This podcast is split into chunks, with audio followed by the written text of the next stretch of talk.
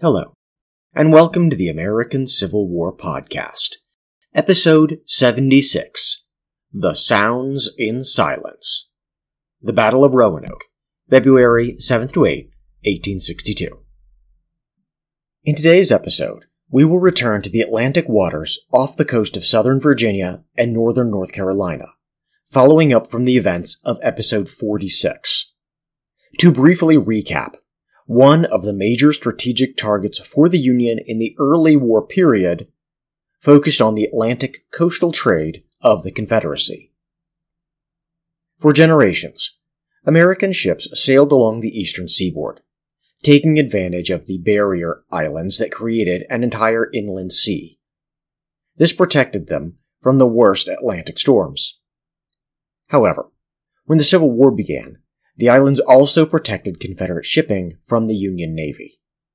It was difficult for the Navy to get ships into these waters at all. There were relatively few access points, and the Confederacy made sure to quickly occupy those and build forts where necessary. It seemed like this inland sea, including the waters of Pamlico Sound and Albemarle Sound, and also the smaller yet strategically important Currituck Sound, would remain safe for the Confederacy indefinitely. That boded very ill for the Union, because it allowed the safe shipment of any quantity of goods, including foodstuffs and military equipment, from the ports of North Carolina up to Virginia. To clarify a possible question, these goods could alternatively move along the railroads. And yet, rail capacity was a legitimate and ongoing concern for the Confederacy, a concern that would only grow during the war years as the entire rail system slowly wore down. After the stunning failure of the Union land war advance into Virginia at Bull Run, the Navy realized it would require a new strategy. They needed to apply pressure to the Confederate coast, and the faster, the better. This was broadly in keeping with General Scott's Anaconda Plan. The Navy would have three goals. First, strengthening the blockade. Second, restricting the aforementioned coastal trade and also allowing for marine raiding along the coast. To accomplish these near the Sounds, again, southern Virginia and northern North Carolina, the Navy would first need to open a pathway into Pamlico Sound. This was the southernmost of the Sounds, fed by the Neuse and Pamlico rivers, which reached quite some distance inland. The strategically important city of New Bern also lay nearby on the Neuse, the city represented a tempting target for future invasion. Now, in theory, the Navy could also try cutting a new pathway through the sandy barrier island soil. But for some reason, they went with the option that made the use of all their big naval guns instead of starting a major geoengineering project. As we've covered in the previous episode, in short order, the Navy captured Hatteras Island after easily destroying the fortress there. That opened one desired avenue into Pamlico Sound. That said, this didn't immediately put an end to the coastal trade. Much of the inland sea had very shallow water, so it was difficult for the Navy to entirely block it. Many of the coastal vessels drew hardly any draft. They could practically sail on the edge of the beach. The Navy's ships, however, were up in deep draft and built to survive ocean waves, so that did not really mix well with a uh, very shallow inland sea. For all of these reasons, the Navy quickly grew frustrated and wanted to close the matter once and for all. But this promised to be a much tougher nut to crack open than the miserable defenses at Hatteras Island. Between Pamlico and Albemarle Sounds, and inside the cordon of the Barrier Islands, lies another small island with a very large history Roanoke. Native Americans lived on the island for many generations before the coming of any Europeans. And in the early colonial period, it also became the site of one of the earliest British colonies as well. Virginia Dare, the first child born in the American colonies to English parents, entered the world here three centuries before the Civil War. And then the colony vanished, leaving few clues as to what happened to its people. Only a mystery that historians today still puzzle over. And here, the Confederacy built up fortifications. These would help keep their supply lines open prevent the Union from mounting any attack into Albemarle Sound, and especially keep the pressure away from the vital shipyard at Norfolk. The Union Navy therefore needed to capture Roanoke Island. But to do so, they would need to draw upon the resources of the army. And here we turn to an interesting quirk of wartime strategy. Now, before we continue on, I want to speak personally and plainly. I, I do not like General George Brinton McClellan at all, and he was objectively a terrible leader. He combined arrogant self worship, a sneering disdain for anyone who disagreed with him, eh, with an inability to see the good in others, and a complete failure to understand the needs of the war effort beyond his own command. I say this knowing that we have discussed him in the past and that we will discuss some of his real gifts for inspiring people in the future. But also because today, we should mention one of his best traits. McClellan had a real talent for grand strategy, that is, the design of entire campaigns and the disposition of entire armies when it didn't affect him personally. He could never separate his ego or his fears from his desire to lead a mighty attack against Richmond and win the war. Yet, when matters arose that did not directly impact his Army of the Potomac, he could deliver a completely clear eyed assessment. So when his old friend, General Ambrose Burnside, wanted to get support for the proposed Roanoke campaign, McClellan listened attentively, thought the matter over, and decided it must be done and done well. And McClellan was entirely correct. Initially, President Lincoln opposed this because he wanted the army to concentrate all its power upon the land fronts. And McClellan had, at this point, spent, well, months doing very little and proclaiming he could not possibly do anything. But the nation had become restless with lack of progress, and Lincoln had begun to get very irritated with McClellan's insolence. If we're being honest, in fact, McClellan was starting to toe up close to the line of insubordination. Yet McClellan could clearly see the opportunities in a flanking force on the other side of his intended target. He worked hard to convince the Lincoln administration of the wisdom of the plan. And he was right on the facts. In this case, he was also aided by another factor. Everybody liked Ambrose Burnside, and Burnside desperately wanted to lead the army portion of the expedition. Burnside was a genuinely good man, and he was also a capable officer, as long as he executed someone else's plan. That's not an insult either. Some officers are good at devising their own schemes, and others just don't. In this case, however, the Navy largely designed the campaign, which left Burnside to his strengths, and that lay in getting everybody on board. Figuratively, and in this case, literally. Burnside eagerly promoted the concept of the amphibious campaign, but he also took care to avoid stepping on the toes of anyone who might put a stop to it. For example, having secured the backing of General McClellan, Burnside made sure to avoid taking any soldiers from McClellan's army in the process. Instead, Burnside recruited an entirely new force from northeastern cities dedicated to this specific Marine campaign. One interesting quirk is that Burnside kept the ultimate target in near complete secrecy. Even his own men did not know exactly where they were going. Only his staff knew, and even the captains of the transports only knew that they were ordered first to assemble near Fort Monroe. This occurred in the second week of January 1862. Once assembled, the Navy escorted the transports, as well as a number of gunboats under Army authority, down to Hatteras Inlet. The plan was, of course, to attack immediately. But bad weather and the tricky and time consuming challenge of getting some of the deep draft vessels over the shallow underwater sandbar delayed the expedition for several weeks. In the meantime, the rebels had an immense opportunity to reinforce Roanoke Island. As was usually the case in the Civil War, attempts at operational secrecy did not entirely work. The Confederacy spotted the sizable expedition and could perhaps guess that Burnside would attack somewhere on the eastern seaboard although even that was by no means certain. Simply put, the Union had its pick of targets, and the Confederacy could not possibly guard them all. Indeed, even at the time of the expedition, the Navy also worked feverishly to put multiple task forces into the waters, intending to capture multiple key points, as well as the closing or taking of several Confederate ports.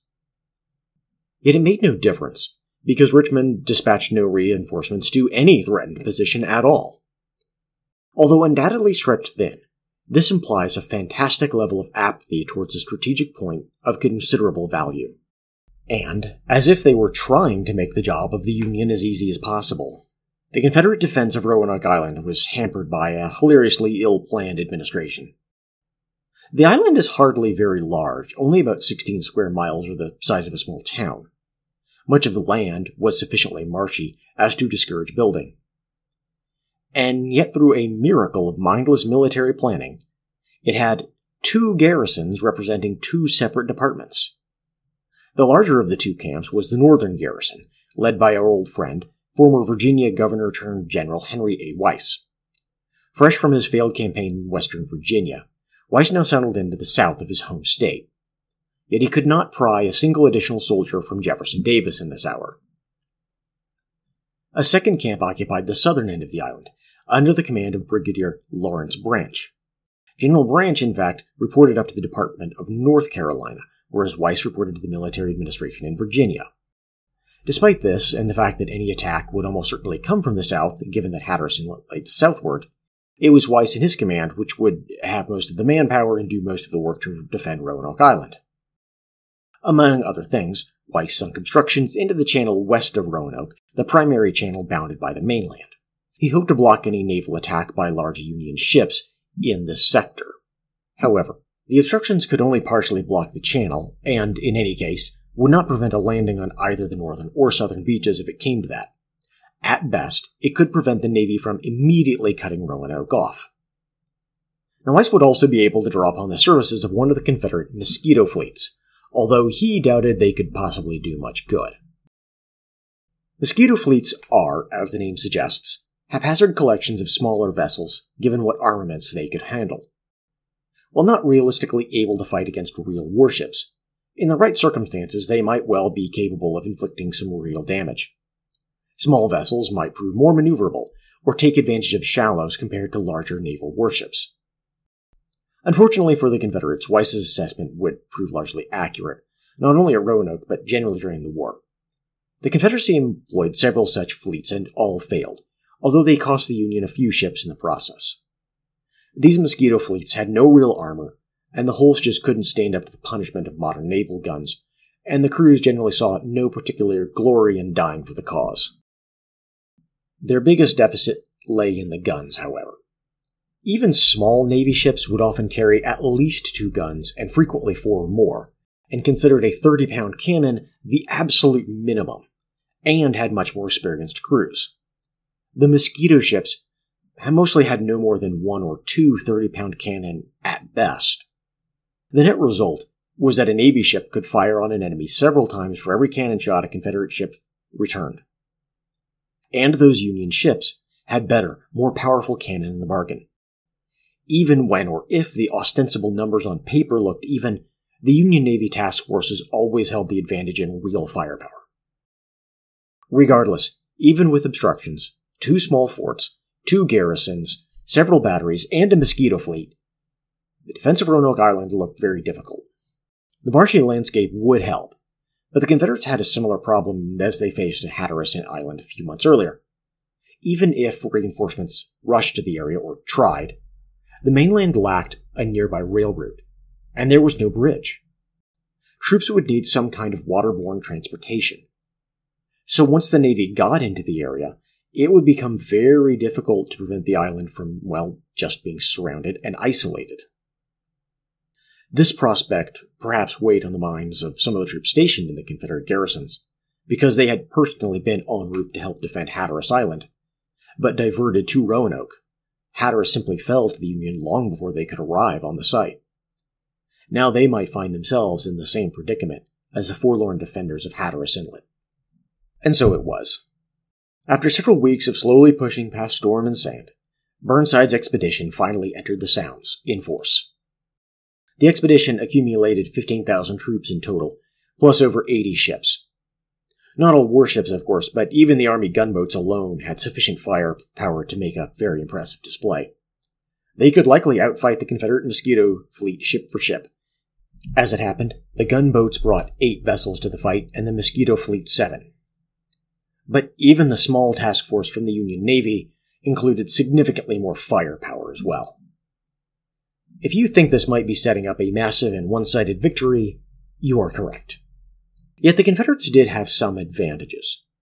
The Union forces could not hope to receive timely reinforcements themselves, and had to rely entirely on their ships.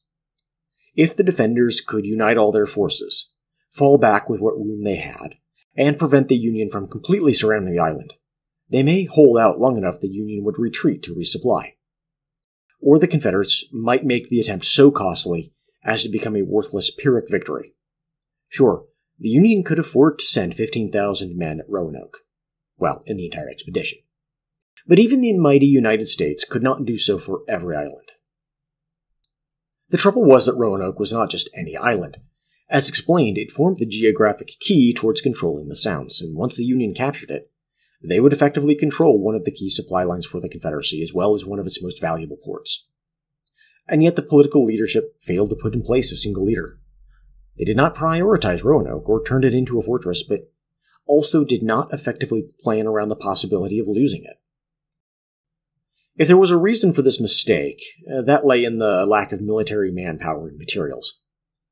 While before the war, secessionists confidently hand waved this problem and asserted that their warriors would obliterate the Northerners with ease. In the initial rush of excitement over the victory at Bull Run, that kind of optimism seemed justifiable. Yet that now lay seven months in the past. Enthusiasm had cooled, and recruiting for the Confederate armies ran short. Recall that at this very moment in Virginia, General Joe Johnston faced General McClellan with odds worse than two to one against. In Tennessee and Kentucky, General Albert Sidney Johnston faced similar odds at every point. These were the most significant fronts, and yet the Confederacy could not come up with anything like military parity, or even achieve a realistic two soldiers against three ratio for the defense. This was not supposed to happen according to secessionist doctrine. In the worldview of the extreme pro slavery, pro secession movement, the slave-holding leadership would be able to fight against poor odds, yes, but win victory rapidly through high morale, social unity, and innate military virtue. Again, they took the Battle of Bull Run as proof their views were entirely correct.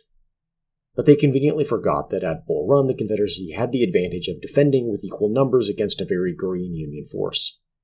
And also they came close to a crushing defeat before the arrival of reinforcements from an unexpected flank sparked a Union rout. And since then, the Confederacy did have additional victories, but not especially great or glorious ones. They had lost a huge portion of Virginia. Instead of pressing vigorous attacks into Northern territory, their armies had to stand on the defense. The Northern hirelings were, according to doctrine, supposed to melt away, back to their farms and stores and workshops in the face of Southern resolve. And yet, every day they expanded their already large, better equipped armies with clear preparation to invade. Indeed, this went to the point that General Joe Johnston simply could not understand why his counterpart McClellan wasn't attacking. So much for ideology and strategy, anyhow.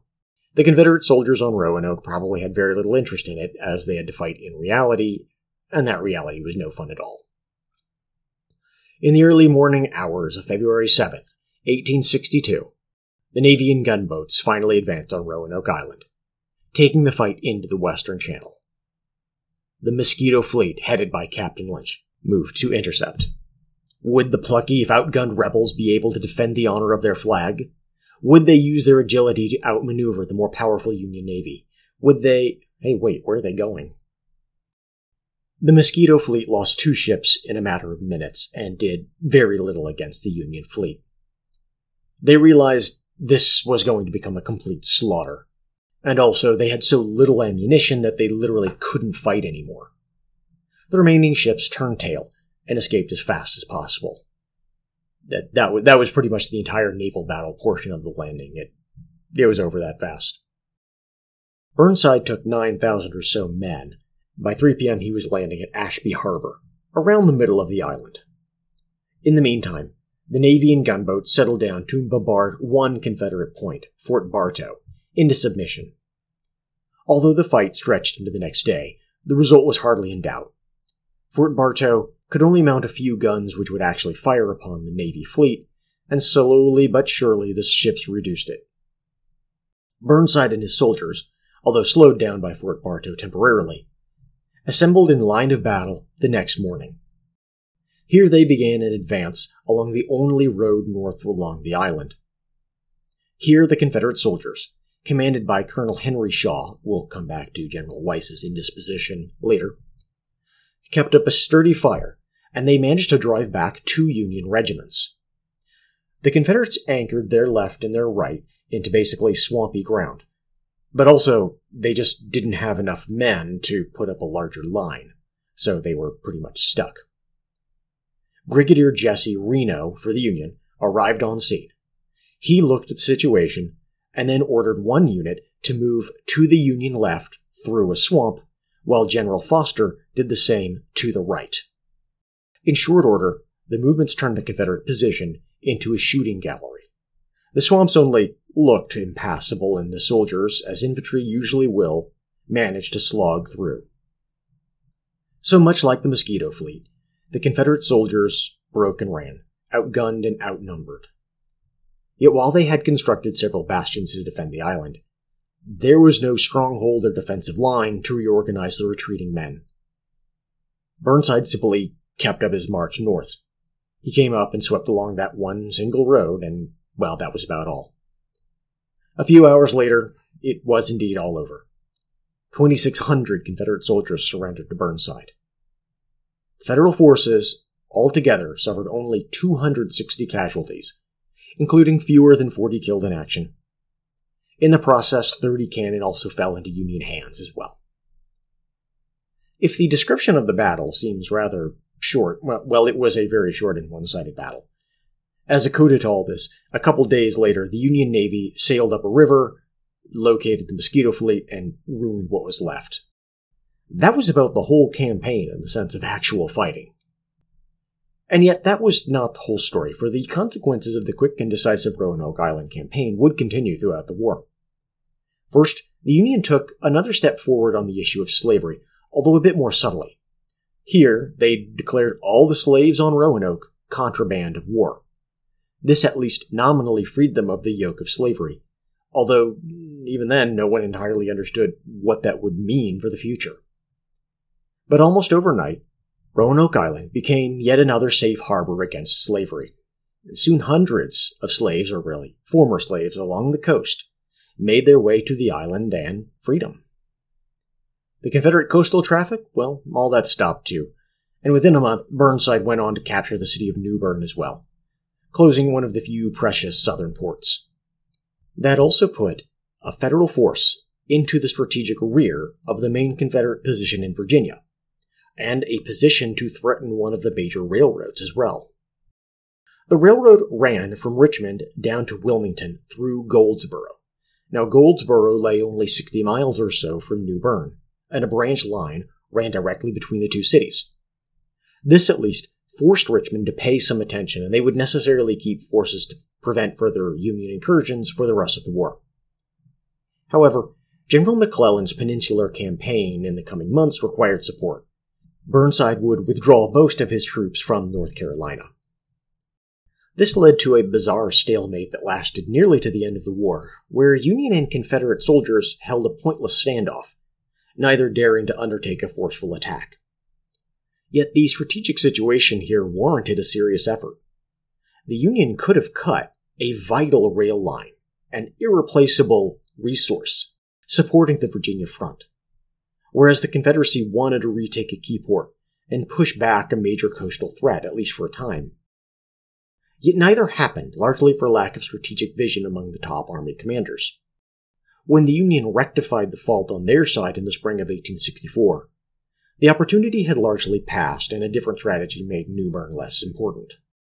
On the other side, Confederate President Jefferson Davis exhibited a curious blindness to the war outside of Virginia.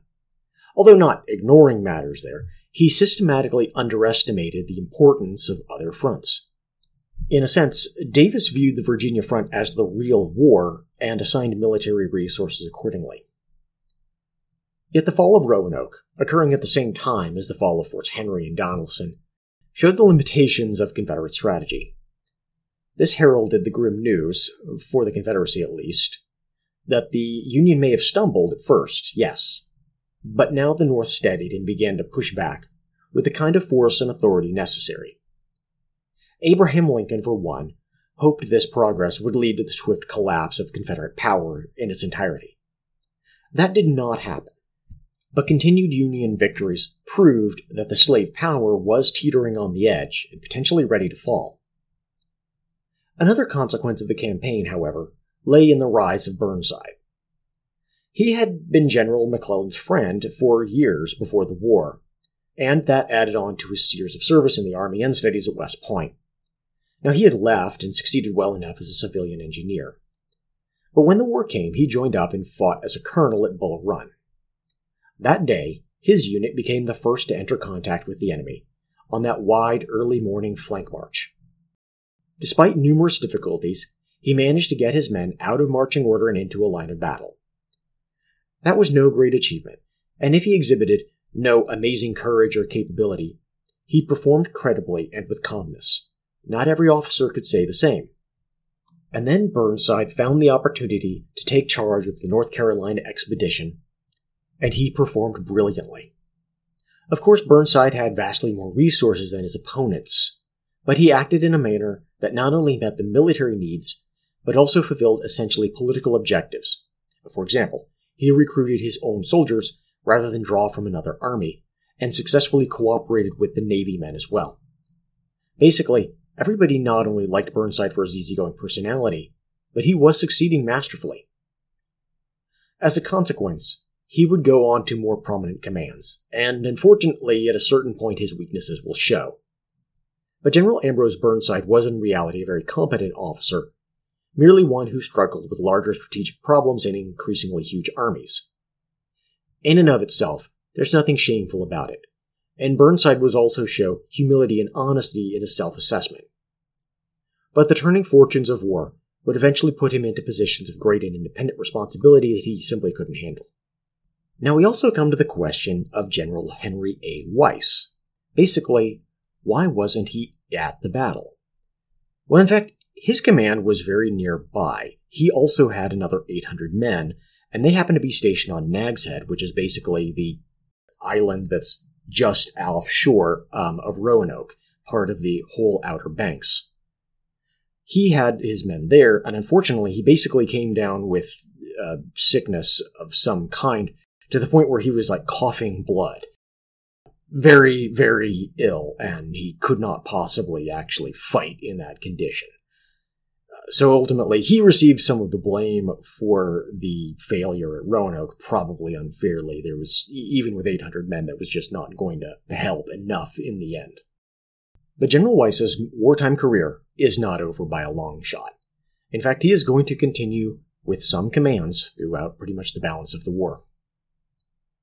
As for Roanoke Island, it would go on to become a freedmen's settlement during the war years, as well as a Union base of operations, of course in a way, that's is the only real legacy of the war left on Roanoke, as time and tide have wiped away the traces of battles and forts. The land itself is a far different shape today than it did in 1862. Along the way, two bridges have connected the mainland and the Outer Banks, transforming the community completely. If you do want to visit, there are historical sites on the island and nearby, but focused more on the colonial period than the Civil War. If you are interested in other aspects of American history, however, try visiting nearby Kitty Hawk, the site of the Wright brothers' famous first flight. This has been the American Civil War Podcast. Thank you for listening, and I hope you'll join us next time.